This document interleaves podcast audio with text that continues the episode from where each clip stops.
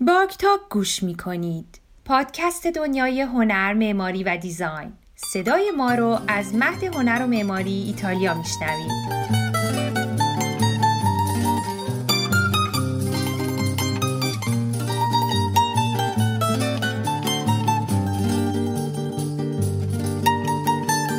سلام من پانتا هستم میزبان شما توی این پادکست ما قراره توی این پادکست از دنیای معماری، هنر و design حرف بزنیم. از داستان شخصیت ها و ابژه های این دنیا گرفته تا رویدادها و اتفاقات مهمش. از کانسپت تا اجرا و از تولید تا کارآفرینی. و کلا قرار این پادکست یه دایره المعارف شنیداری از نشنیده های جذاب معماری، هنر و design باشه. برای همین می‌خوایم هر از چندگاهی یه اپیزود رو اختصاص بدیم به شناخت راه موفقیت یه designer یا یه معمار موفق و داستان زندگیشون رو از این زاویه با هم بررسی کنیم. دلیلش هم اینه که ما خیلی از معمارها و designer های معروف رو الان که تو قله هستن می‌شناسیم اما اینکه چطور به اینجا رسیدن داستانیه که معمولا ازش بیخبریم. در حالی که مطمئنا بررسی این مسیر موفقیت و داشتن شناخت بیشتر از واقعیت اون می‌تونه به ما توی رسیدن به یه دید عمیقتر کمک کنه. اینکه از کجا شروع کردن با چه مشکلاتی روبرو شدن و چطور از پس حل کردنشون بر اومدن می‌تونه برای هر کدوم از ماها در هر جایی از راهمون که هستیم الهام بخش باشه و به ما کمک کنه که قدم بعدیمون رو بهتر و درستتر برداریم داریم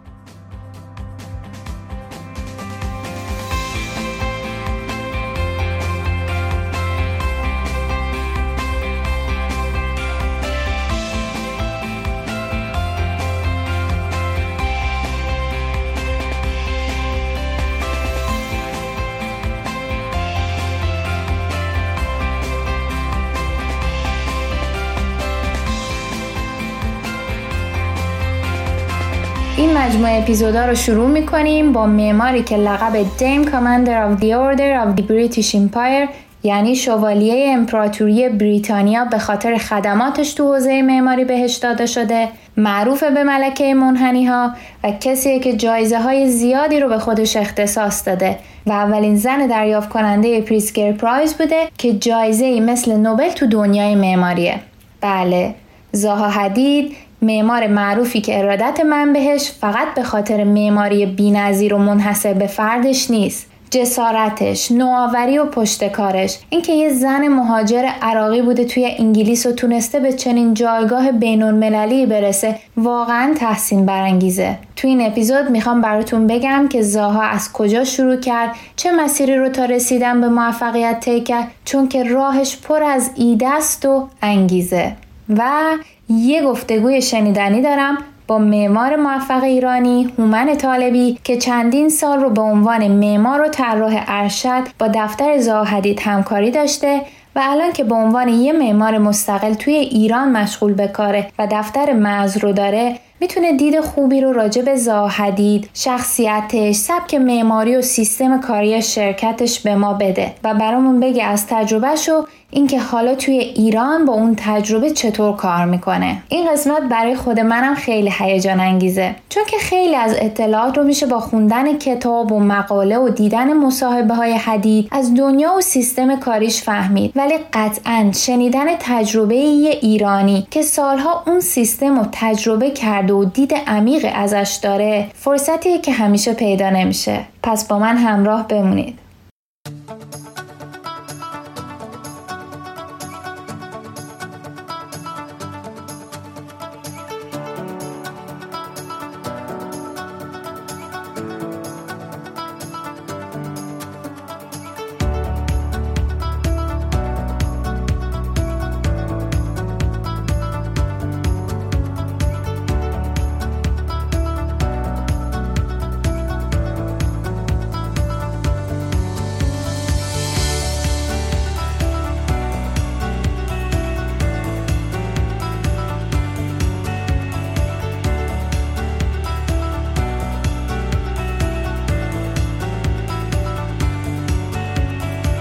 زاهدید در تاریخ 31 اکتبر 1950 یعنی 9 آبان 1329 شمسی در بغداد توی یه خانواده سیاسی و روشنفکر به دنیا اومد و تا پایان دبیرستان توی همون شهر زندگی کرد. برای تحصیل تو رشته ریاضی به دانشگاه آمریکایی بیروت رفت و بعد از گرفتن لیسانس ریاضی تصمیم گرفت که وارد دنیای معماری شه. برای همین راهی ای ای معروف شد جایی که مثل رم کول هاوس و ایلیا زنگلیس تاثیر زیادی روی زندگی حرفه‌ای اون گذاشتن. سال 1977 به عنوان دانشجوی نمونه از اونجا فارغ تحصیل میشه و تو جشن فارغ تحصیلیش رمکول هاوس معمار معروف هلندی اون رو به سیاره تشبیه می‌کنه که حول محور خودش میچرخه احتمالا همین خصوصیتش بوده که باعث میشه بعد از اتمام درسش یکی از شرکای دفتر معروف رمکول هاوس شه.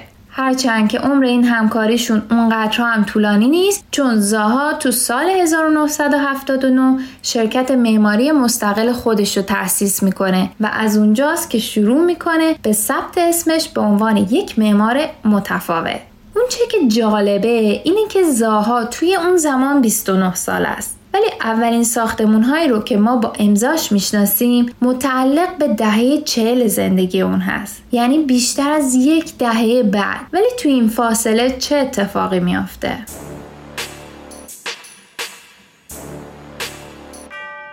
در ابتدای کار زاهدید هم مثل خیلی از معمارایی که می‌خوان کارشون رو شروع کنن و برای خودشون پروژه بگیرن شروع می‌کنه به شرکت کردن توی مسابقه های معماری. شبانه روز کار می‌کرده. روزا تو دانشگاه ای تدریس می‌کرده و شبا رو مسابقه ها تمرکز می‌کرده. و در نهایت همه این تلاش ها تو سال 1982 با بردن توی مسابقه کلوپ تفریحی هنگ کنگ به نتیجه می‌رسه.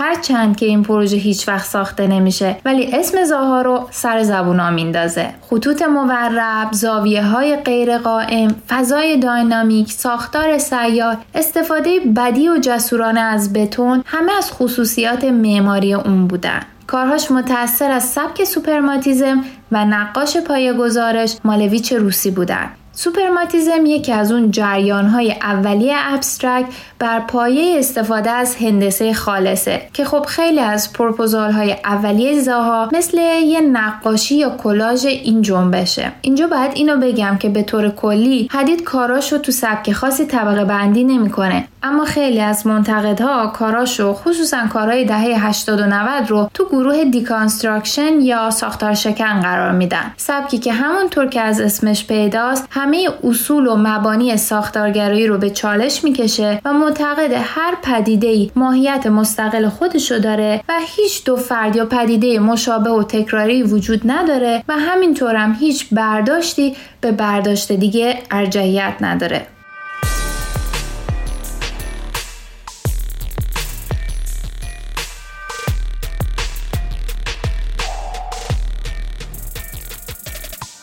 توی دهه 80 زاها همچنان به شرکت تو مسابقه ها ادامه میده و معماری آوانگاردش توجه خیلی ها رو به خودش جلب می‌کنه و خیلی از architect های جوون با ایده های خلاق به دفترش جذب میشن که یکی از اونها پاتریک شماخره که اسمش رو یادتون باشه چون قراره تو سالهای بعد نقش خیلی مهمی تو زندگی حرفه‌ای زاهدید ایفا کنه. He has many names, Patrick. Potato, Fluffy, Cappuccino, Singapore. Because Patrick does not respond to anything. So you say, Patrick, Patrick, Patrick. And then 10 times later, and you have to have a name. You say, Choo Choo. And he says, Yes. but Potato happened a long time ago because he's German. And uh, Cappuccino because he's fluffy.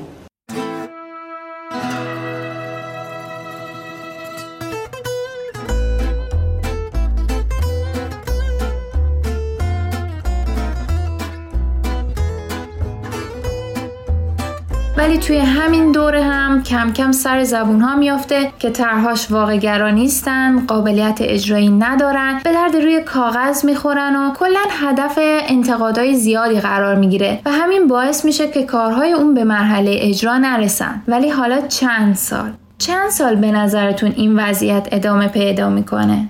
سه سال؟ پنج سال؟ قبلتر بهش اشاره کردم یادتونه؟ یازده سال. خیلی زیاده نه؟ همه این سالا کار کنی و در نهایت به جای اینکه کار ساخته شه فقط تو نمایشگاه ها و گالری ها به اجرا گذاشته شه واقعا سخته. هرچند که به نظر میاد تو این سالها تو تدریس و کار کردن تو دانشگاه هایی مثل ای ای خیلی موفق بوده. اما باید بگم که خودشم میگه که اون دوران به آسونی براش نگذشته. ساعت زیادی رو روی مسابقه ها کار می‌کرده در حالی که هیچ درآمدی از طرحهای خلاقش نداشته و فقط علاقه زیاد به کار و حس غلبه کردن به سختی ها بوده که باعث می شده اون و یه گروه تقریبا ده نفره کنار هم و همچنان وفادار به طرح و سبک خودشون به ایده پردازی ادامه بدن تا اینکه بالاخره تو سال 1992 یعنی وقتی حدید 42 ساله است این همه استقامت به نتیجه می‌رسه و موفق میشه که اولین طرح ساخته شدهش رو ببینه.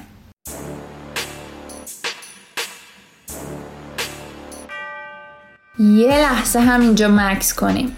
یه نکته که من تو زندگی آدم های موفق به کرات می‌بینم همین تو میدون موندنه. اصلا به نظرم اون چه که یه آدم موفق و از دیگران متمایز می‌کنه همین پشت کار و ایمان به کارشونه. فرض کنین فرض کنین اگه زاهدی تو چهل سالگی به این نتیجه می‌رسید که خب بس دیگه یه ده هست که کار کرده ولی اونجوری که باید نتیجه نداشته و حالا بهتره بره سراغ یه کار دیگه که توش موفق تر عمل کرده مثل تدریس توی دانشگاه یا نقاشی دیگه الان ما زاهدیدی رو نمیشناختیم که راجبش با هم حرف بزنیم. یعنی ببینین چقدر آدما ممکنه خیلی نزدیک به موفقیتشون. بعد از 5 سال 6 سال 8 سال 10 سال تلاش دیگه بیخیال رویاشون شن و برن سراغ یه کار و زندگی بدون ریسک و آروم. در حالی که اگه یکم دیگه صبر می‌کردن و به راهشون ادامه می‌دادن به قول خارجی ها موفقیت همین سر پیچ بعدی منتظرشون بود. و البته که داشتن آدم های درست کنارت هم خیلی مهمه. آدمایی که بهت انگیزه بدن همراهت باشن مثل تو به اون رویا ایمان داشته باشن و به یادت بیارن که کی هستی چرا شروع کردی و به تحقق هدفت کمک کنن. خلاصه این که محصول پشتکار و همراهی حدید و همکاراش ساختمان آتش نشانی ویترا توی آلمان شد ولی این پایان سختی ها نبود.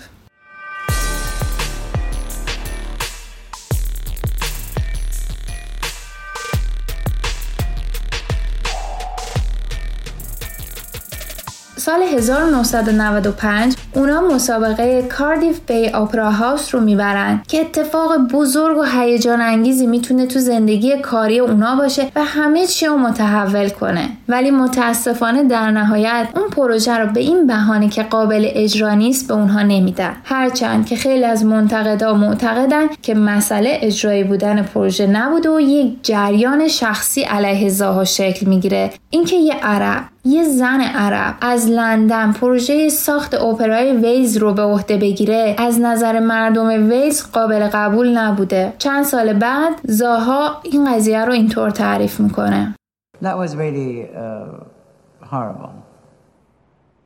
I mean, you won it not once but twice, really. Three times. I, I don't know. I mean, I, it was a very strange situation. I could have easily gone, you know, bitching and crying or whatever, because we were treated very badly. But they didn't want us. I mean, you know, I don't know what they wanted actually. I was a non-entity. You know, I was known within the profession here and in London, but in Wales they didn't know me. Uh, they they uh, didn't expect me to win it. Many people thought, you know, the drawings we did were so obscure and very difficult to understand. But we do drawings of every kind. The plaza sections are not the same as a as a normal building because it's not a square building and uh, or rectangle. Um, that project was easily اما اونا همیشه این امید رو داشتن که مسابقه بعدی رو می‌برن و شبانه روز کار می‌کردن بدون هیچ درآمدی و اونقدر تو مسابقه ها شرکت می‌کنن اونقدر تو مسابقه ها شکست می‌خورن تا بالاخره تلسمشون با بردن و اجرایی شدن پروژه مرکز هنرهای معاصر سینسیناتی آمریکا شکسته میشه و دوران طلایی برای اونها همزمان با شروع قرن 21 شروع میشه. البته که پیشرفت ساختمان هم توی این قضیه نقش مهمی داشته. توی قرن 21 تکنولوژی امکان ساخت طرحهای آوانگارد و آیندهگرای اونها رو پیدا می‌کنه. هر سال پروژه های بیشتری از دفتر ساخته میشه و حدید جایزه های معتبری رو توی هر سال به خاطر نوآوری و ابتکارش از آن خودش می‌کنه.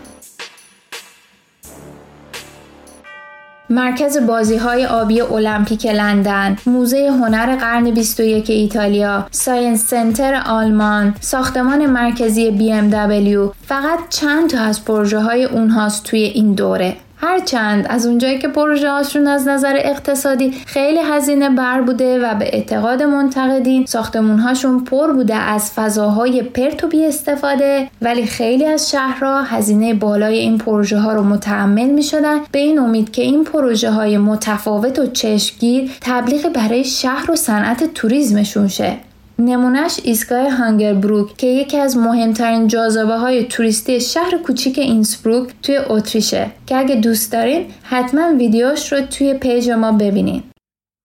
درسته که دفتر معماری حدید الان معروف شده پروژه های زیادی می‌گیره اما یه بار دیگه با شروع بحران اقتصادی سال 2008 پرهزینه بودن پروژه هاشون جنجال برانگیز میشه و همین باعث میشه تا چند سال امکان کار توی اروپا براشون محدود شه. ولی حتما این جمله معروف بازاریابا رو شنیدین که میگن اگه جنست به فروش نمیره دلیلش این نیست که جنست بده. دلیلش اینه که بازار درست رو پیدا نکردی و بازار مناسب توی اون سالها برای معماری زاهدید کشورهای خاوری میانه و آسیای دور بودن جایی که پروژه زیادی مثل گلکسی سوهه پکن یا پروژه زیبای مرکز فرهنگی هیدر علیوف تو باکو که خیلی از ما ایرونیا باهاش آشنایی ما از نزدیک دیدیمش اجرا شد.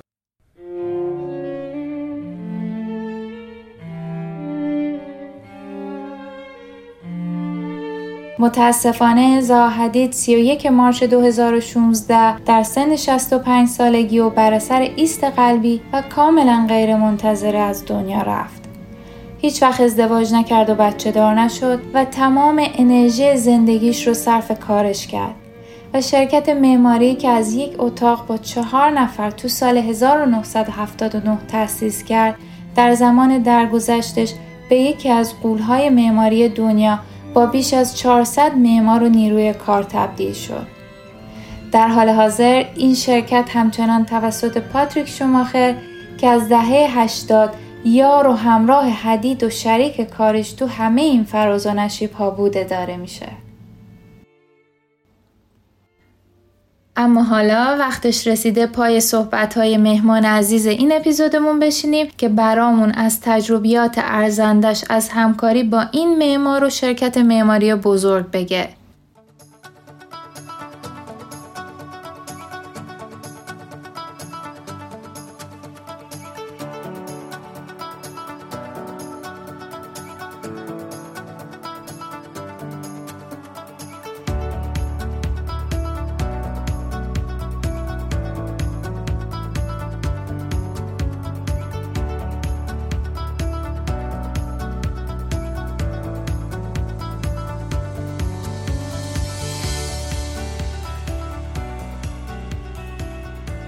هومن طالبی فارغ تحصیل کارشناسی ارشد معماری از دانشگاه آزاد تهران مرکز و کارشناسی ارشد دوم در معماری و شهرسازی از دانشگاه AA لندن هست و تجربه همکاری با دفتر بهرام شیردل در تهران و هما فرجاد در لندن رو داره. در سال 2005 کار در دفتر معماری زاها حدید رو شروع کرد و تا سال 2013 این همکاری به عنوان lead designer ادامه داشت و هدایت یک سری از پروژه های شرکت حدید رو عهدهدار بود. بعد از اون به ایران برگشت و شرکت معماری مز رو تأسیس کرد و به صورت مستقل به کار حرفه‌ای تو زمینه معماری و طراحی محصول تو ایران مشغوله و در کنارش فعالیت آکادمیک رو با هدایت علمی کانون معماران معاصر ایران دنبال می‌کنه و در ایران و انگلستان مشغول آموزش معماریه.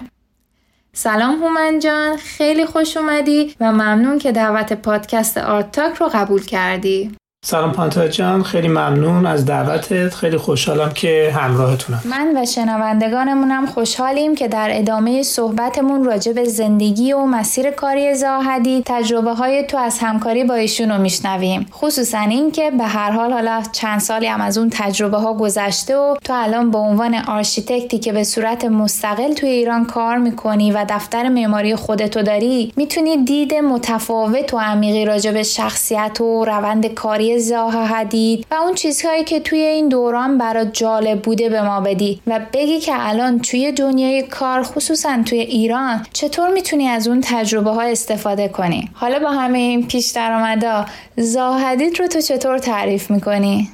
ببین من در مورد زاها و نه فقط در مورد زاها آدم های دیگه هم هستن که اینا برای من سه فاز داشتن. یعنی یک دوره ای که با فاصله نسبت بهشون بودم و دست نیافتنی بودن برام. یه حالت اساتیری داشتن و بیشتر از هر چیزی یه حالت آدم نسبت بهشون یا پرستش داشت یا مثلا نقطه مقابل پرستش بگم مثلا انزجار و نفرت. یعنی آدم‌ها یا میپرستیدن زاها رو یا متنفر بودن از زاها ولی هر دوی اینا لاقل برای من مرد جزء متنفرین ازش نبودم ولی ناشی از عدم شناختن بود. یه مقدار خیلی زیادش. دوره دوم که آدم با این افراد نزدیک میشه و از داخل داخل درکشون می‌کنه این برعکس میشه. برای اینکه اون تصویر اسطوره‌ایه که خیلی مثلا فقط خوب و بدی توش هست شکسته میشه بعد طرف آدم از چشمش میفته برای اینکه ضعفاش رو می‌بینی در حقیقت زمینی میشه. می‌دونی؟ بعد که زمینی شد مثلا میگی که بابا این که دیگه چی بود؟ مثلا من اونجوری میپرستمش دوره سوم که برای من موقعیتش جالب بود پیش اومد این بود که خب من از دفتر زها که اومدم بیرون و فعالیت خودم رو شروع کردم. دوباره تونستم برگردم و بهش فکر کنم. یعنی موقعیت های خیلی زیادی. اوایلم چندان تمایلی نداشتم برای اینکه می‌خواستم این رابطه خودم و زاها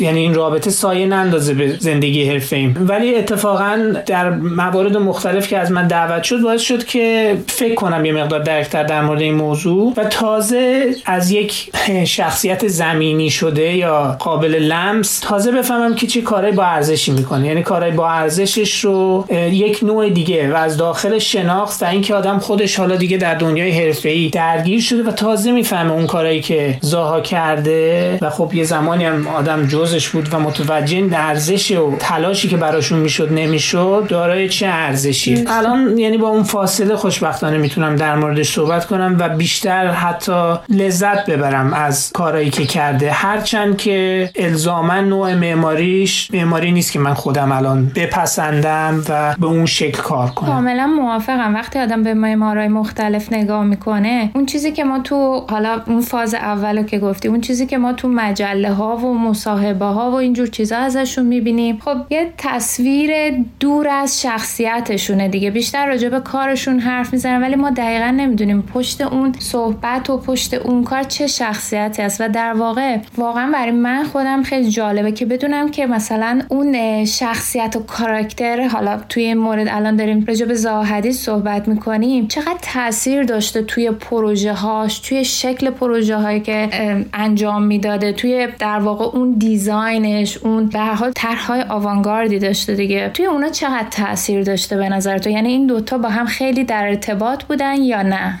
ببین آره و نه. آره از اون جهت که بالاخره خب زاها خودش خیلی شخصیت مشخصی داره حتی از تقریبا از زمان دانشجویش و محض که از دانشگاه میاد بیرون یک استایل شخصی برای خودش در حقیقت به وجود میاره که قطعا خب خودش خیلی نقش داشته. ولی این در طول زمان و به مرور زمان جنسش عوض میشه اصلا. اون هرچند خیلی کماکان این یک استایل کاملا مشخصه و قابل تفکیک با بقیه چیزایی که آدم می‌بینه ولی نقش آدم های مختلف و همه کسی که بالاخره رون دفتر کار می‌کنن با درصدهای پایین و بالا بالاخره تاثیر گذاره شاید یکی از موثرترین این آدم ها مثلا پاتریک شوماخره که قطعا خیلی تاثیر داشته در جهتگیری های متأخرتره علل خصوص دفتر. ولی به حال یه سری پروژه فکری بوده که دفتر سالها کار می‌کرده و خب قطعا منشه این پروژه های فکری از همه کس نزدیکتر به خود زاهاست اصلا پروژهش که رابطه معماری و زمین و اون دیاگرام معروف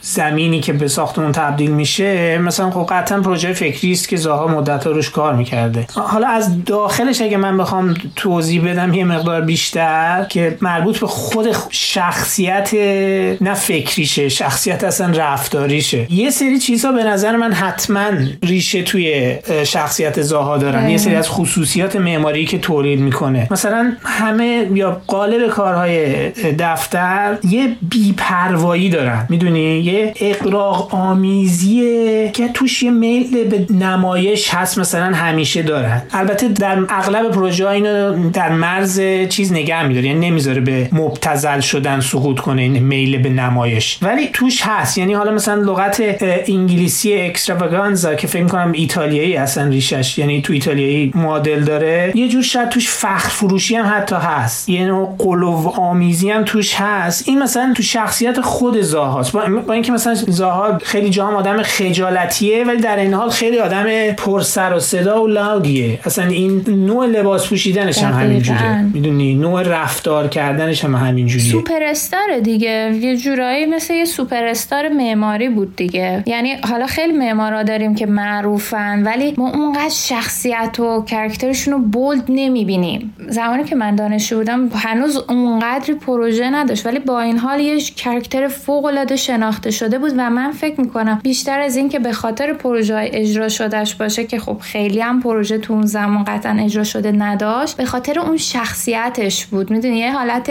یه آدم رک بی پرده که خیلی فکر می‌کنه فکرش هم میره بسازه و یه جور جسارتی رو می‌داد که مخصوصا تو اون زمان اون فاز قرن 20 به 21 به نظرم لازم بود برای معماری. یه فاز گذاری بود که یکم اینجوری محدوده معماری رو گسترده تر کنه. قطعا. یعنی کاریزماش بدون شک موثر بوده حتی در موفقیت کلیش. یه چیز دیگه ای که به نظر من موفقیتش رو باعثش شده که باز هم تو پروژهاش هست این بلند پروازیشه و بلند پروازی که همراه صرفا بلند پروازی نیست همراه یه کوششه. چون خیلی جالبه من مثلا مدت با این لغت کلنجا می‌رفتم. توی لغت هایی که مثلا ما در کنار امبیشس می‌ذاریم یا آدمی امبیشسه خب مثلا بلند پروازی یه جور خیال پردازی رو هوای علکی داره. یا مثلا حتی خیال پردازی یا جاه طلبی بار منفی داره که توی امبیشس بودن اینا نیست. و این به نظر من خیلی زاها آدم امبیشس و خیلی جنگجو بود. و خب این حواس توی دفتر جریان داشت دیگه. قطعا بخشیش از خود این آدم در می آمد یعنی یه آدمی که بتونه سی و خورده ای سال یه نفس به جنگه آدم خاصیه. می‌دونی؟ حالا درسته که تنهایی نمی جنگه یه لشکر باش همراهن. همین که یه لشکرم با خودش همراه کرده باز خودش یکی از نشانه های خاص بودنشه دیگه. یعنی کار آسونی دقیقا. برای اینکه فرمانده های جنگجو هستن که می‌تونن سپاهیان جنگجو رو با خودشون بکشن دیگه. دقیقا. و اینو داشت. حالا من در مورد شناختی که از زاها میگم خیلی هم از نزدیک نیست. با اینکه خب من حدود 8 سال و نیم دفتر بودم. تعداد دفعاتی که ما رو در رو خیلی با هم صحبت کرده باشیم کم خیلی. حالا می‌خوام یه داستان با مزه بگم برای اینکه فکر کنم تو این داستان خیلی چیزایی که اون دفتر بود رو برملا می‌کنه. ما اولین روزهایی بود که من دفتر بودم و ما اون موقع هات دسک می‌کردیم. یعنی جای مشخصی نداشتیم. یعنی هر کسی که اول دفتر میاد تا مشخص بشه رو چه پروژه می‌خواد ثابت قرار بگیره و اینا توی جای مختلف دفتر هر وقت فضای مهیاس میره اونجا قرار می‌گیره. و من از شانس بعدم یا خوبم روز دوم یا سوم منو گفتم برو توی استودیوی شماره 9 منم هیچ اطلاعی نداشتم. استودیو شماره 9 چیه؟ می‌دونی که استودیوی زاها بود. آره استودیو یعنی در حقیقت دفتر زاها توی یک مدرسه قدیمی بود که این مدرسه رو تبدیل کرده بودن به یه ساختمون اداری و شرکت مختلف کلاس های مختلف و فضای مختلف این مدرسه رو گرفته بودن و توش کار می‌کردن. چهار پنج تا از این فضاها متعلق به دفتر زاها بود. البته که وقتی که شروع کرده بود مثلا 15 20 سال قبل از اون یکی از این استودیوها رو داشت که اتفاقا همون استودیو 9 بود و زاها تو همون استودیو 9 مونده بود. و من خب تو اون استودیو رفتم نشستم. بعد از اون یه هلهله رو افتاد و همه وحشت زده می‌دیدم میرن چپ و راست و استرس گرفته بودن. تون تون جمع و جور می‌کردن و من نمی‌دونستم چه اتفاقی داره میفته ولی میفهمیدم یه چیزی غیر عادی داره میشه. که بعد مثلا یه نیم ساعت سه رو بعدش زاها اومد و معلوم بود که خبر داده بود که من دارم میام یا مثلا رانندش خبر داده بود که ما تو راه دفتریم. و زاها اومد اونجا نشست و شروع کرد داد و قال کردن که فلانی بگیم فلانی بیاد بگیم بهمانی بیاد. یعنی همون چیزی که میگم این لاود بودنش حتی تو کاراکترش هم بود. یا عالمه جیغ کرد که مثلا کارا رو آوردن بعد شروع کرد کارا رو با بیرحمی تمام به خاک نشوند. همه اونها رو و حتی مثلا یکی از کسی که اومده بود مسئول یکی از پروژه ها کارشو نشون داد وسط مثلا داد کردن سر پروژه یا گفت من که تورم که اخراج کرده بودن مثلا هفته پیش تو اینجا چیکار می‌کنی؟ برو بیرون نمی‌دونم آبر منو بردی و اینا. ولی در این حال داخلش یه جور شوخی هم بود. یعنی خیلی خودش بود دیگه. مثلا همونجا به مسئول حالا نگم کی یکی از اون کسایی که اونجا مسئولیتی داشت برو مثلا برو پی کار you're disgusting بعد شیشه عطرش در رو که پیس پیس پیس بهش عطر زدن ولی خب همون فوری بعد از اونم مثلا پاتریک رفت و همون یارو صحبت کرد که آقا بشین سر کار کارتو بکن. ولی اون, اون کاریزمای زاها تو همون به نظر من فضایی که ایجاد کرد که اصلا دفتر رو به تکاپو انداخت. و بعد این بیرحمیش که فقط هم نسبت به آدمای دیگه نبود نسبت به خودش هم بود و اون کار دفتر بود که اینقدر بیرحم بود. این بیرحمیش و توقع خیلی زیاد از خودش اینا یه روحیاتی بودن که تو تمام پروژه ها بودن یعنی همه اینجوری می‌شدن. من تا اونجایی که می‌دونم تو زمانی شروع به کار کردی توی دفتر که حدود 100 نفر اونجا کار می‌کردن درسته؟ آره یه یه ذره بیشتر از 100 نفر کنم 130 نفر بود. خب الانشو دقیقا نمی‌دونم ولی حالا در زمان فوت زاهده تقریبا اینا بیشتر از 400 نفر بودن یعنی حدود چهار برابر بزرگتر شده. ولی تو گفتی که خیلی اونو اونجا نمی‌دیدی. یعنی خیلی توی پروژه ها حضور نداشت. من می‌خوام بدونم که چقدر توی پروژه ها دخیل بود. یعنی چقدر اون کارهایی که ما می‌بینیم اون کانسپت اولیه اون خط اولیه رو اون می‌کشه. چون فکر می‌کنم این سیستم باید کما بیش تو همه شرکت های بزرگ یکی باشه. یا اصلاح هم کن اگه اشتباه میگم. ببین آره من فکر می‌کنم کما بیش برای یه دفتری که مثلا 70 80 تا پروژه در حال کار داره و یه آدمی که مثلا 4 تا 5 تا دانشگاه مختلف داره درگیر از این سمینار به اون سمینار دعوت میشه نمی‌دونم از این پروژه به اون پروژه باید بره تو افتتاحیه و جلسات مهمش و اینا. اصلا شدنی نیست که یه نفر روی همه پروژه ها کامل حضور داشته باشه. ولی این مسئله خیلی مهم که در مورد دفتر زاهاست و شاید یه جور اصلا یک پارچگی خیلی قابل ملاحظه تو کاراش به وجود میاره اینه که زاها خب سالها هیچی نساخته و فقط یه آرشیو از یه عالمه مطالعات و تحقیق معماری داره که خیلی از افرادی که توی دفتر هستن و بودن و هنوزم خیلیاشون هستن اینا از همون کسایی بودن که تو اون سالها با زاها رشد کرده بودن و این تحقیقات رو انجام داده بودن به واسطه این پروژه ها و خب اینا در حقیقت از نظر فکری خیلی همخوانی داشتن دیگه. و یه مسئله دیگه هم شاید اضافه کنم برای اینکه بگم با اینکه زاها رو همه پروژه ها نیست ولی همه پروژه پروژه های زاهایی هستن. مسئله اینه که شاید 70 80 درصد افرادی که اونجا کار می‌کردن و حتی به زمانی که به 400 نفرم رسیده من فکر کنم مثلا این رقم دورور 60 70 درصد هنوز هست. کسایی هستن که در دانشگاه یا مستقیم توی استودیوهای خود زاها بودن یا توی استودیوهای افرادی که تو دفتر زاها هستن علل خصوص پاتریک. من خودم یکی از اونم می‌شدم. در اینا یک دوره ای رو تحت تاثیر اون افکاری که اینا داشتن تو دانشگاه با نوع نگاه زاها کاملا آشنا شده بودن. در نتیجه وقتی می اومدن پروژه ها چه اونایی که زاها مستقیم روشون نقش داشت چه اونایی که مستقیم نداشت و آدم های مثلا های پروژه ها روش نقش داشتن به هر حال همشون یه جورایی پروژه های نگاه و مکتب فکری بودن. یه جورایی آموزش دیده بودن پس بچههایی که می اومدن اونجا کار کنن. البته که خب یکی از شاخصه های دفتر حدید مثل خیلی از دفاتر معماری آوانگارد به نظرم اون رابطه تنگاتنگ بین حوزه آکادمیک و دنیای تجربی معماریه. اصلا دفتر حدید توی این قضیه تا حدی جلو میره که خیلی از پروژه تجربه عملی کاملا جدیدن براشون. تا اندازه که خودشون هم نمی‌دونن واقعا چطور قرار اجراشه مثلا یه پروژه دارن پروژه science center که خب برای اون پروژه انتخاب میشن طرحشون تایید میشه برای ساخت و سایت آماده است برای شروع کار ولی نمی‌دونستن چطور می‌تونن شروع کنن به ساخت. چون یه طرح هندسی پیچیده داشته و سقف به دیوار و کف تبدیل می‌شده. می‌دونی یه قسمت های از ساختمونه که خب حتما تو می‌شناسی اون پروژه رو به خوبی بهتر از من که فرم نرمی داشته از حالت افقی به حالت عمودی تبدیل می‌شده.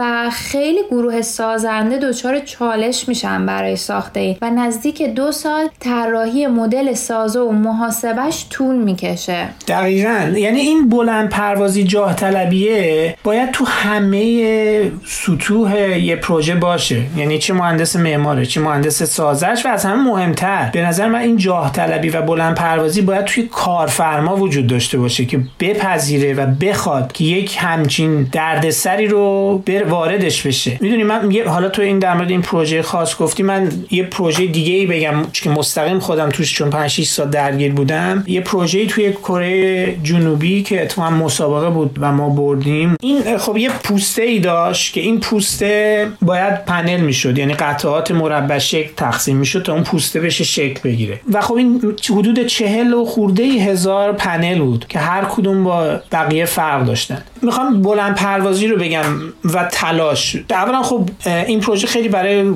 شهرداری سئول که در حقیقت شهردار سئول براش خیلی مهم بود چون شهردارای سئول اصولا خیلی شانس بزرگی هم برای اینکه بشن رئیس جمهورا. و این براش یه statement خیلی مهمی بود که اینو بسازه. در نتیجه خیلی براشون مهم بود که اینو بسازن هر طور شده با اینکه تکنولوژیش رو نداشت اون زمان کره جنوبی. مثلا ما پیشنهاد دادیم خب برین ژاپن بغل دستتونه یا چین که اصلا خیلی مثلا بهشون برخورد که یعنی چین ما بریم مثلا با چینیا کار کنیم. با مثلا آلمانی اینا رو کار کنیم که نه اونام خیلی دورن و خیلی چیزن. ما خودمون تکنولوژیش رو درست می‌کنیم. و این تکنولوژی رو با شرکت های مختلف و صنایع خودشون درست کردن. این از یه طرف.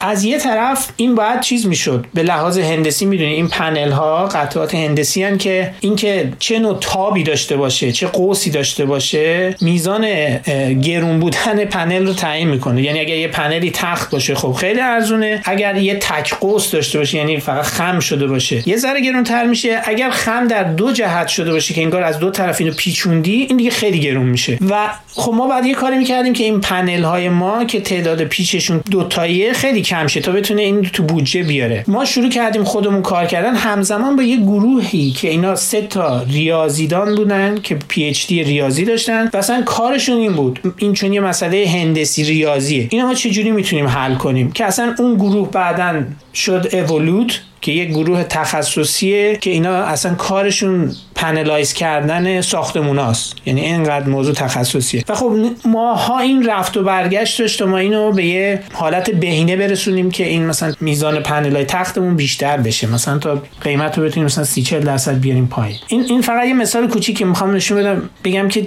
چقدر این تلاشه مهمه و این چیزی که شاید دانشگاه ها باید بدونن که اگر می‌خواید اون اتفاق بیفته این مستلزم یک جنگ خیلی جدیه. این روحیه جنگجو بودن تو کل تصویری که از حدید می‌بینی هست. یعنی حالا تو هر پروژه‌ای به صورت مجزا و کلا توی کلیت شرکتش تو این سالها. من یه آماری رو دیدم تو همین هند که داشتم راجع به حدید بیشتر تحقیق می‌کردم که واقعا برام خیلی جالب بود. شرکتش توی این سال سالهای فعالیت یعنی از سال 1980 تا سال 2020 حدود هزار پروژه طراحی کرده که از اونا پنجاه و چند تاش ساخته شده. یعنی میشه چیزی حدود 5 6 درصد. خب؟ دهه 80 که هیچی از پروژه هاشون ساخته نشده. پس تو سی سال اخیر میشه تقریبا سالی دو پروژه. البته که وقتی مقیاس پروژه ها رو در نظر بگیریم سالی یکی دو پروژه مفهومش یکم متفاوته. ولی با این حال این خیلی قابل تقدیره که یک گروه عظیمی نزدیک به 400 نفر شبانه روز کار کنن با علم به این که از 100 درصد کارشون داره چیزی حدود 5 درصد بازده میده. و از طرف دیگه هم برام خیلی جالب بود چطور یه شرکت با یه همچین سیستمی حیات اقتصادیش ادامه داره. ببین البته یه, یه توضیح بدم. این رابطه 5 درصد پشت پروژه های ساخته شده الزاما معنیش نیستش که 5 درصد این پروژه ها براش پول داشته. چون خیلی از این پروژه ها پروژه‌ای بودن که مثلا شروع شدن تا یه مراحلی رفتن بعد به خاطر شرایطی که عوض شده مثلا کارفرما شرایطی براش به وجود اومده تغییرات سیاسی اومده مثلا بعد از این بهار عرب. خیلی از پروژه های زیاد نزدیک به ساخت یا حتی در شروع ساخت دفتر متوقف شد. ولی خب برداشت مالی ازش داشته. ولی قابل کتمان نیست که اصلا این سهم پروژه ساخته شده یا حتی این پروژه که به مرحله رسیده به نسبت پروژه که خیلی کار کردن یه چیز خیلی متفاوتیه. با اون چیزی که آدم فکر می‌کنه. ببین اصلا یه روحیه که کمن باز دفاتری که می‌تونن این روحیه رو داشته باشن و این روحیه رو اینقدر سال نگه دارن. ببین مثلا دفتر بعدها تمام اون مدرسه که اول صحبت ها گفتیم چند تا کلاس بود و بعدا دفتر رو تمام اون مدرسه رو خرید. بعد هم یه ساختمان دیگر هم خرید و بعد شعب دیگه تو دفاتر به شهر دیگه تو که جای مختلف دنیا درست کرد. ولی مثلا خب اون ساختمان بولینگ گرین لین که ساختمان اصلیش بود و منم اون سالهایی که اونجا بودم اون تو اون ساختمان بودم این چراغاش خاموش نمی‌شد هیچ وقت. یعنی هیچ وقت هیچ وقت من یادم نمیاد که مثلا از دفتر رفته باشم بیرون و مثلا یه آدمای در کار کردن نبوده باشن.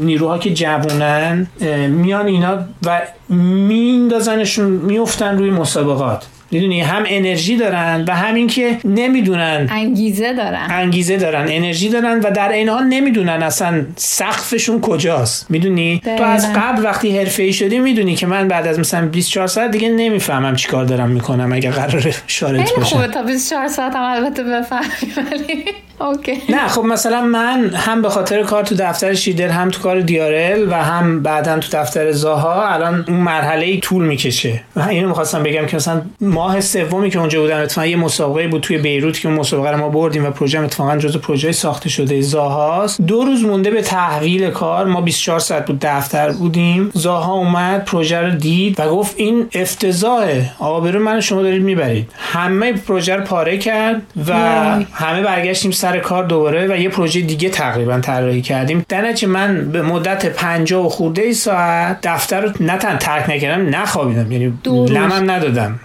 واقعا آره دقیقا. البته این جوونی هم خیلی تاثیر داره توی چون من خودم قدیما مسابقه می‌دادیم. چند روز بیدار بودم ولی آره دقیقا. باید بدونی کیو کجا بذاری. اینم به نظرم تصمیم گیری مهمیه. نیست. ببین تو ممکنه که بعد از اینکه مثلا ده سال دفتر تو داری بگی دیگه ولش کن نمیارزه. می‌دونی؟ زمین به آسمون نمی‌رسه. ولی یه دفتری 35 سال این روحیه رو که آقا برای هیچ پروژه من عقب نمیشینم. می‌دونی؟ اینو نگه داشتن این کار عجیب غریبیه. مثلا خب دفتر ما من دفترم بدنامه برای اینکه ما شارت زیاد داریم تو دفتر. ولی من نمی‌دونم آدم می‌تونه 35 سال واقعا این رو نگه داره. این ولع شاید حتی بیمارگونه و خاصه که تو اینقدر برات رسیدن به اهداف تو معماری مهم باشه. تو فکر می‌کنی توی ایران سیستم مسابقه شرکت کردن سیستمی که جواب میده؟ حالا فرض می‌گیریم که آره همه هم شارد میمونن مسابقه ها رو همه رو شرکت می‌کنن. این سیستمی که توی ایران کار می‌کنه به نظره ببین تجربه شخصی خودم بگم چون ما مسابقات کم شرکت نکردیم. قصه های عجیب غریبی هم تو مسابقات داشتیم. شاید عجیب ترینش اینه که مثلا ما رتبمون توی حد فاصله 5 دقیقه که مجری نتیجه رو اعلام می‌کنه و هیئت داور میاد بیانیه‌اش رو میگه مثلا رتبمون توی این فاصله جا شده. بدتر یا بهتر؟ بدتر شده. مثلا فقط ما نبودیم. این مثلا سه چهار نفر اول یهو جابجا شدن تو حد فاصله اعلام نتیجه توسط مجری و هیئت داور متاسفانه البته شاید حالا یه قسم بعدش بگم قور زدن شاید نباید آدم قور بزنه. ولی یه چیز قطعا می‌دونم تکلیف کسایی که مسابقه رو در ایران انجام میدن با خودشون خیلی مشخص تره اینو من مثلا اولین مسابقه که من تو ایران انجام دادم یه مسابقه بود که ساختمان نظام مهندسی یکی از شهرها بود. بریفی که اینا برای شرکت کننده ها فرستاده بودن یه صفحه آچار بود که پر نشده بود. و این توسط یک جامعه بود که قرار بود تکلیف مهندسی اون شهر رو مشخص کنه تازه. در حالی که مثلا هم مسابقه دونگدمون که من میگم یک دفترچه 300 صفحه‌ای به ما داده بودن. دقیقا خیلی سخت‌تره توی ایران به نظر من آره و بعد وقتی که تو ملاکات هیچ چیت مشخص نیست نه توی شرکت کننده دقیقا می‌دونی چیکار می‌خوای بکنی نه اون داوره می‌دونه چیکار می‌خواد بکنه. خیلی شخصی میشه. خیلی پروسه برای من و با تجربه‌ای که من داشتم خیلی کارآمدی نیست. خیلی روابط توش تاثیر می‌ذاره اینا. ولی خب به هر حال آره همه اینا هست و یه چیزی هم که مهمه توی مسابقه اینه که کارفرماها معمولا تو مسابقه ها دولتی هن. حالا نمی‌دونم چطوری میشه گفت. شرکت های بزرگن و باید اون جسارت رو داشته باشن که حالا اون اگه یه طرح جسورانه میاد چون در نهایت مسابقه هدفش اینه که یکم این معماری رو به یه مرحله بالاتر ببره دیگه. یعنی تو یه فراخانی میدی به یه عده آدم که طرحهایی رو به تو بدن که تو تو دنیای عادی و به صورت معمول پیدا نمی‌کنی. طرحها باید جسورانه تر باشن. ولی در عین حال اون کارفرما هم باید یه کارفرمایی باشه که خب اگه این فراخانو میده بعد در واقع هزینه زمانی سختی مالی اجرای یه پروژه جسورانه رو بتونه تأمین کنه. و به نظرت این اتفاق توی ایران حالا چجوریه؟ حالا هم از تجربه خودت حالا هم کاری که داره ساخته میشه. به نظرت واقعا مثلا اون هدف مسابقه که دقیقا همین رفتن به یه مرحله بالاتر یه گسترش دادن مرزهای معماری می‌تونیم مثلا اینطوری بگیم هست. توی اجرا هم واقعا اون کارفرما دنبال یه همچین چیزی هست. وقتی یه مسابقه داره تو ایران برگزار میشه یا نه؟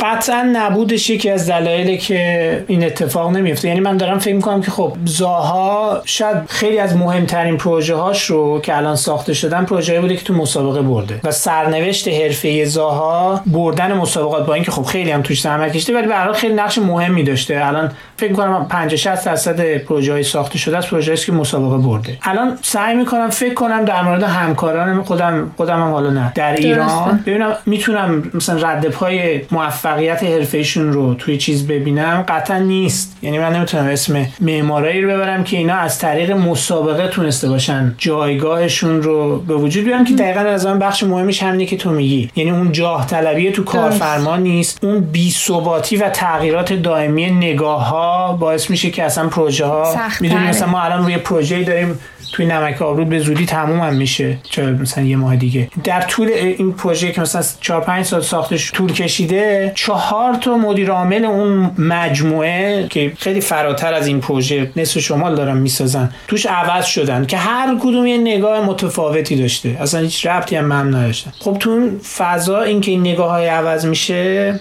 مسابقه خیلی تأثیری نمی‌تونه بذاره. به نظرت بهترین راه توی ایران برای پروژه گرفتن چیه؟ تو به هر تجربه کار کردن توی شرکتی که خب خیلی مسابقه مدار بوده رو داری. فکر می‌کنین توی ایران مسابقه شرکت کردن و پروژه های بزرگ راه بهتریه یا مثلا تمرکز روی کارفرماهای خصوصی و نمی‌دونم مسیر غیر از مسابقه. ببین من باز از تجربه شخصی خودم می‌تونم بگم که اتفاقا حالا میگم هم چه مسائلی داشت. من به خاطر تجربهم چه زمانی که دفتر شیده کار کردم چه زمانی که تو دفتر زها کار کردم و اصلا چه نوع نگاهم. من خیلی نگاه کلان و ساختارگرایی دارم. و وقتی هم که اومدم ایران درگیر پروژه خیلی بزرگ شدم. پروژه‌ای که مقیاسشون چند منظوره بودن و بزرگ بودن. و سرنوشت پروژه های اتفاقا چند منظوره تو ایران و پروژه خیلی بزرگ سرنوشت خیلی گنگ و نامشخصی راه طولانی دارن دیگه. هم به خاطر طولانی بودنش بلاهای زیادی میاد دیگه. مثلا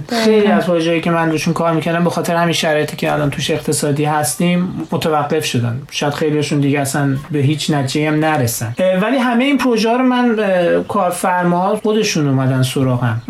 فکر هر کسی یه جوری کار می‌کنه ولی چیزی که تو این سال یاد گرفتم پروژه های کوچیکتر که امکان ساختشون بیشتره شانس بقا رو توی ایران بیشتر می‌کنن. برای اینکه خیالتون راحت تره یعنی خیلی ریسکش یه پروژه 60 هزار متری مثلا تو ایران شروع کردن ریسکش خیلی بالاتر از توی اروپا شروع کردنه. چون پروژه که با 60 هزار متر برنامه ریزی شده شروع بشه در یک کشوری که یه ذره ثبات داره خیلی امکانش کمه که به هیچ سرانجامی نرسه. دقیقا. البته حالا من دقیقا یه تجربه متفاوت با تو دارم چون من خودم معماری اسکیل متوسط و کوچیک رو دوست دارم. یعنی ترجیح میدم توی مثلا آپارتمان ویلا خونه توی این اسکیلا بیشتر ترجیح میدم. مدرسه ماکسیموم. توی این اسکیلا بیشتر ترجیح میدم کار کنم. که خب اینا پروژه های نسبتا کوتاه مدتی هن. ولی حالا توی این داستان این کرونا و این داستان قرنطینه واقعا ما به این نتیجه رسیدیم چون امکانش رو داشتیم پروژه های مقیاس بزرگتر برداریم ولی سیاست دفتر همیشه روی پروژه های یه مقیاس مشخصه. به این نتیجه رسیدیم. اتفاقا یه ترکیبی از هر دوتای ایناست که باعث میشه دفتر بقا داشته باشه و بتونه خودش رو توی جنبه های مختلف نشون بده.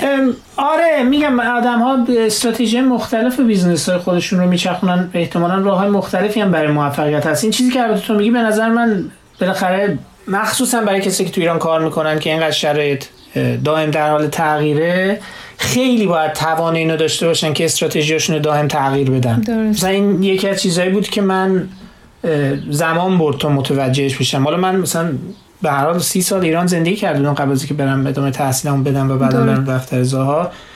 بیشناختم نبودم حتی قبل از رفتنم تجربه حرفه‌ای داشتم. ولی اینکه چجوری استراتژیات رو اینقدر منعطف بکنی که مثلا شاید یکیش از همین چیزی که تو میگی که رپرتواری از پروژه با ابعاد مختلف رو داشته باشی مقیاس مختلف. این این چیزی که آدم تو محیط یاد می‌گیره حتما. خب هم فکر می‌کنم ما راجع به خیلی چیزا حرف زدیم. باز اگه تو چیزی هست که به ذهنت می‌رسه و دوست داری اضافه کنیم به بحثمون چون اگه من بشم با تو حرف بزنم همینطوری صحبتمون ادامه پیدا می‌کنم فکر می‌کنم مثلا از یک دو ساعت هم بگذره. ولی به حال همیشه وقت هست که دوباره برگردیم و راجع به خیلی چیزا با هم صحبت کنیم. ولی می‌خوام بدونم که تو به نظر چیزی هست که دوست داری که راجع بهش حرف بزنی یا بهش اشاره کنی؟ آره من شاید آخرین چیزی که بخوام بگم که برمیگرده به اولین صحبتی هم که کردم که چطوری فاصله گرفتن از زاها دوباره باعث شد من زاها رو بخونم و بیشتر قدرش رو بفهمم. یه پیشنهاده. می‌دونی من مثلا چیزایی بود که بعدها در این سالها یاد گرفتم. فکر می‌کنم تجربه به من یاد داد که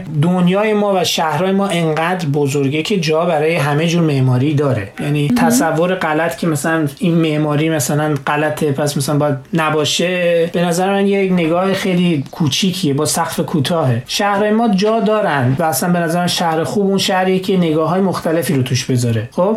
برای همین پیشنهاد می‌کنم کسایی که در مورد زاها می‌خوان فکر کنن یا حرف بزنن این این موضوع که معماریش غلطه معماریش درسته نمی‌دونم معماریش مناسب شهر مناسب فلان نیست به درد پولدارا می‌خوره. اینا رو بزنن کنار چون شهر معمارهایی داره که برای فقرا کار می‌کنن معمارایی داره که جنبه های زیست بومی بیشتر براشون مهمه معمارایی داره. همه جور معماری داریم دیگه خب؟ اینو بذارن کنار. بگن خیلی خوب زاهام سهمی داره که اونجوری که فکر می‌کرده خوبه یا اون کارفرمایی که براشون مثلا زاها مهم بوده رو داشته باشه. اون نمایشی بودنش رو بذاریم کنار به عنوان چیزی که اصلا بده یا خوبه. ولی دستاوردهای معماریش و قول قله شدی زر ولی واقعا قله هایی که تونسته بره دست پیدا کنه و میزانی که معماری رو یا امکانات تازه‌ای که برای معماری به وجود آورده به نظر من خیلی با ارزشه. و اگر این قضاوت خوب و بدیش رو بذاریم کنار و فقط به معماریش و دستاورداش توجه کنیم فکر کنم خیلی چیز برای یاد گرفتن و لذت بردن داره معماریش. هرچند که می‌تونه معماری نباشه که ما بپسندیم که اونجوری طراحی کنیم. دقیقا هدف این اپیزود ما هم این بود که یه شناختی راجع به مسیر کاری یعنی جدای از دنیای معماریش و سلیقه ای که حالا ممکنه این معماری رو بپسنده یا نپسنده بیایم مسیر کاریش رو بررسی کنیم. به هر حال ببین یه زن عراقی همه اینا یه چیزای به هر حال تابویی بودن توی اون زمان مثلا دهه های 80 و 90 توی انگلیس به همچین موقعیتی رسیده. حالا حتی اونم جدا بذاریم. ما معمارای زیادی توی این جایگاه نداریم واقعا. معمارای زیادی هستن ولی خب نسبت به تعداد معمارایی که هستن اونقدر زیاد نیستن. برای همین دقیقا باهات موافقم. جدای از اون سلیقه ما شناخت راهش و سیستمی که جلو رفته و چطور به این قله های موفقیت رسیده واقعا یه چیزی که الهام بخشه میشه ازش یاد گرفت. قطعا. اصلا دستاورداش اینقدر به نظر من با ارزش و بزرگه. میگم من اصلا من معماری رو به این صورت یک پارچه سیملس بدون درزی که مثلا زاها تصور می‌کنه اصلا نمیبینمش. ولی دستاوردهای معماریش رو نمیشه کتمان کرد. دقیقا. جایی که معماری رو بعد از خودش برده یعنی من اینو نوشتم روزی که زاها مرد به نظر من آینده خیلی دورتر رفت. برای اینکه این انقدر جهش بزرگی رو برای آینده با کارش به وجود می آورد انقدر آینده دورتر به ما نزدیکتر کرده بود که واقعا آدم احساس می‌کرد که وای آینده از من رفت خیلی دورتر شد. و این این اینو آدم نباید از دست بده. یعنی اینو فراموش کنه که این آدم چه دستاوردهای مهمی داشته فارغ از اینکه حالا چه قصه های دیگه ای پشتش بوده. ممنون هومن عزیز که با ما بودی و تجربه هات و دیدگاهت رو با ما به اشتراک گذاشتی. امیدوارم تو فرصت های دیگه هم بتونیم گپ و گفتگوی بیشتری با هم داشته باشیم. می‌دونم حرفای زیادی داری خصوصا راجع به هماهنگی نظام آموزش معماری و تجربه عملی اون و کانون معماران معاصر که تو موقعیت های دیگه می‌تونیم برگردیم و با هم به صحبت بشینیم. دوباره ممنون. خیلی ممنون پانته‌آ جان. صحبت دلنشینی بود. منم امیدوارم که این کار تو ادامه پیدا کنه و شاید اصلا از فرم چون یکی از شاید محدودیت ما اینه که صحبت کردن در مورد معماری بدون تصویر خیلی کار سختیه. شاید یک زمانی بتونیم که اصلا در مورد خود کارهای و دستاوردهای معماری که برای این دیسیپلین اصلا داشته چی بوده؟ در مورد کارهای زاهان باش بتونیم صحبت کنیم. ولی به خیلی ممنون که این فرصت به منم دادی که با همین گپ و گفته داشته باشیم. ممنون از شما شنوندگان عزیزمونم که تا به اینجا با ما همراه بودین. یادتون نره نظرات و سوالاتتون رو با ما توی صفحه اینستاگرام آرت تاک زیر پست این اپیزود به اشتراک بذارید. چون ما دوست داریم که ارتباطمون دو طرفه باشه و مشتاقیم نظرات شما رو هم بشنویم. از همینجا براتون آرزوی شادی و سلامتی و آرامش می‌کنم. خدا حافظ خدا حافظ